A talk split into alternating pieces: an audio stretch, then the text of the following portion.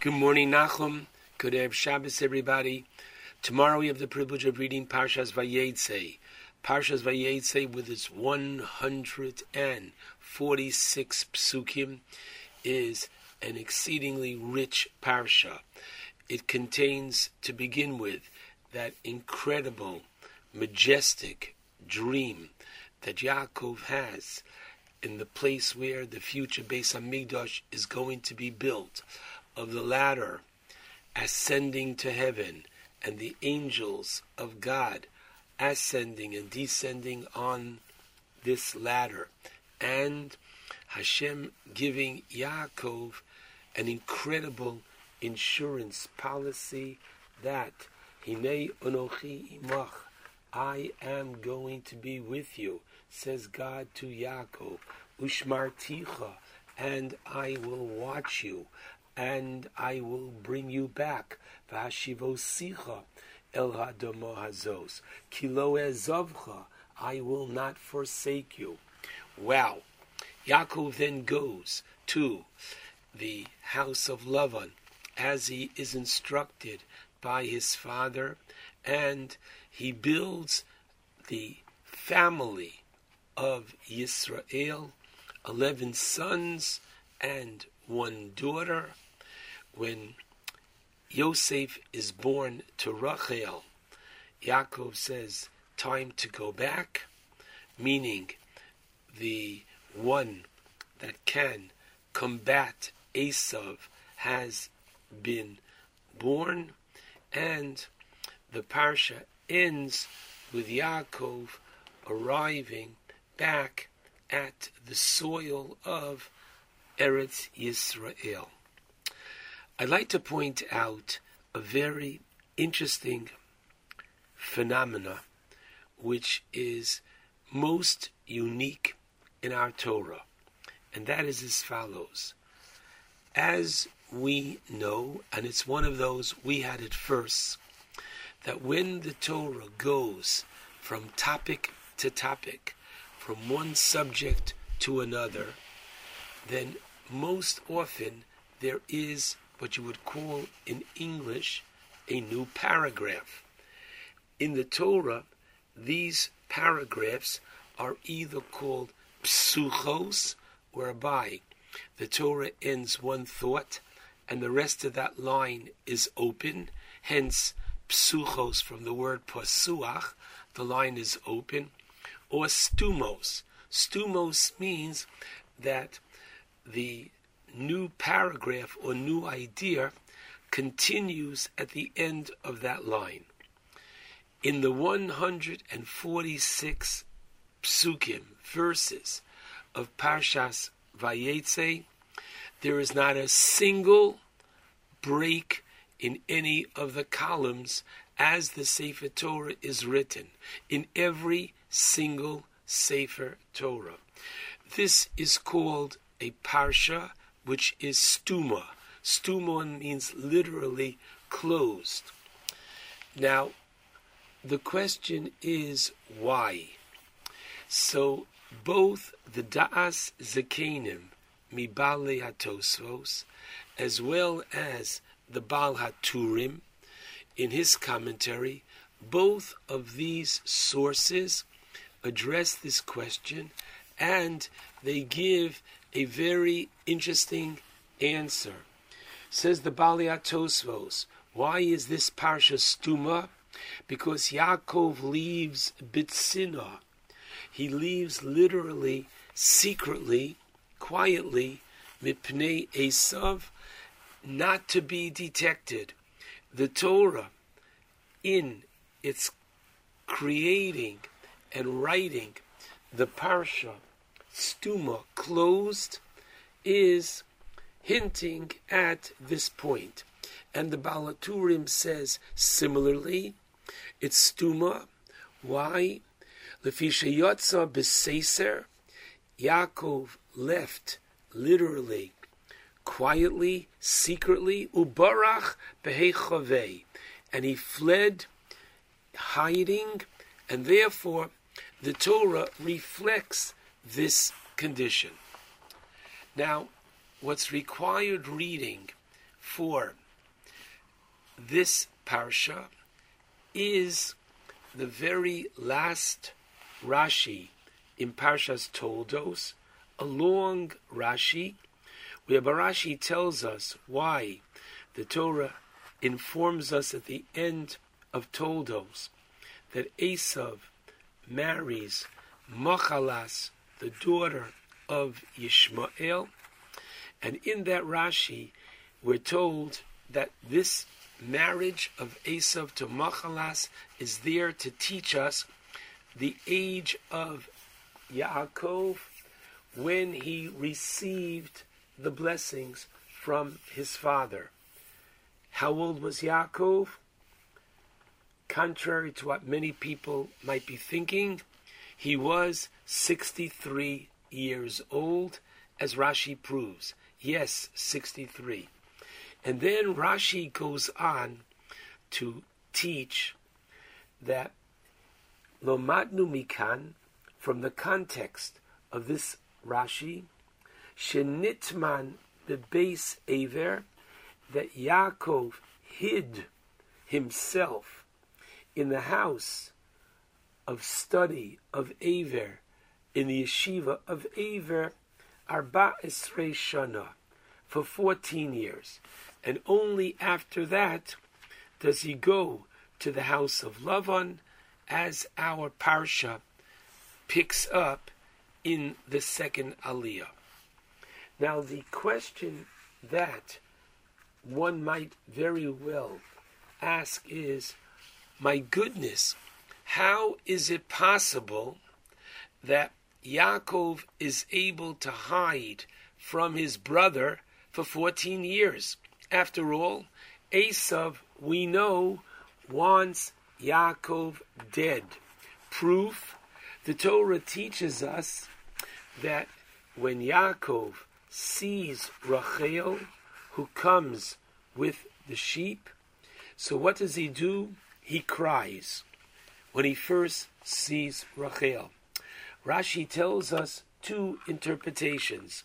The first one, he saw literally with Ruach HaKodesh, with divine insight, that and divine inspiration, that he will not be buried with her, or she will not be buried with him, and therefore he cried. And the second opinion that Rashi brings is Yaakov was very troubled. When Eliezer came to get a wife for his father, Eliezer brought with him jewelry and delicacies. However, Yaakov comes to his uncle Lavan's house completely empty handed. Why so? Because his nephew Eliphaz, the son of Esav, literally in following his father Esav's command to kill Yaakov, overtakes him, and Yaakov convinces him that a person who is impoverished is somewhat comparable to a dead individual, and therefore he's stripped of all his possessions. But what do we see? That Esav is out to get Yaakov. So how is it possible that Yaakov is able to hide in the most natural place where Esav would be looking for him. Yaakov the Ishtam, Yoshev Holim, would naturally be hiding and studying in a yeshiva. So teaches Rab Simcha Zisel Brody, Zechron Levracha, who was a Rosh Yeshiva in Hebron, teaches a very interesting incredible insight into this whole idea. And he says the following Wow, the Midrash, or forgive me rather, the Zohar in Parshas Truma teaches Kuchabrichu istakel be'oraisa ubora alma. God looked into the Torah as the blueprint, and then he created the world.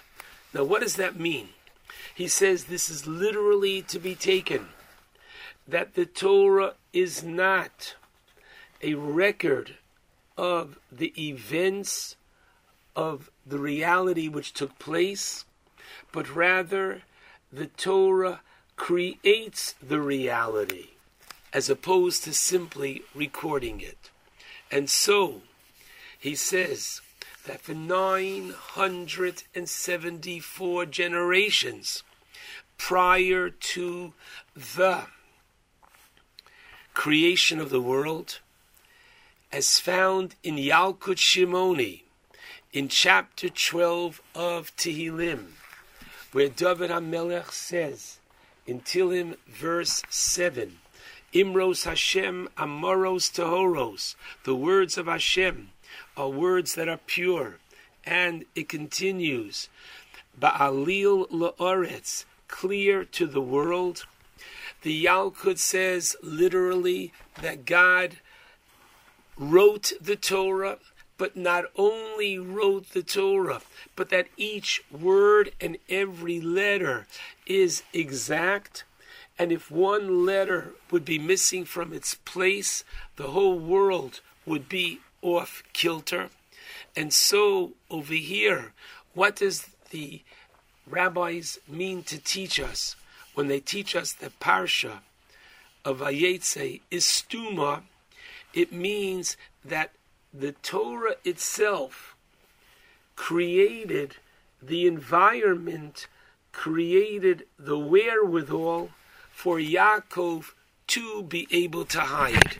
Because this whole situation is described in a rather compact situation, it created a new reality for Yaakov.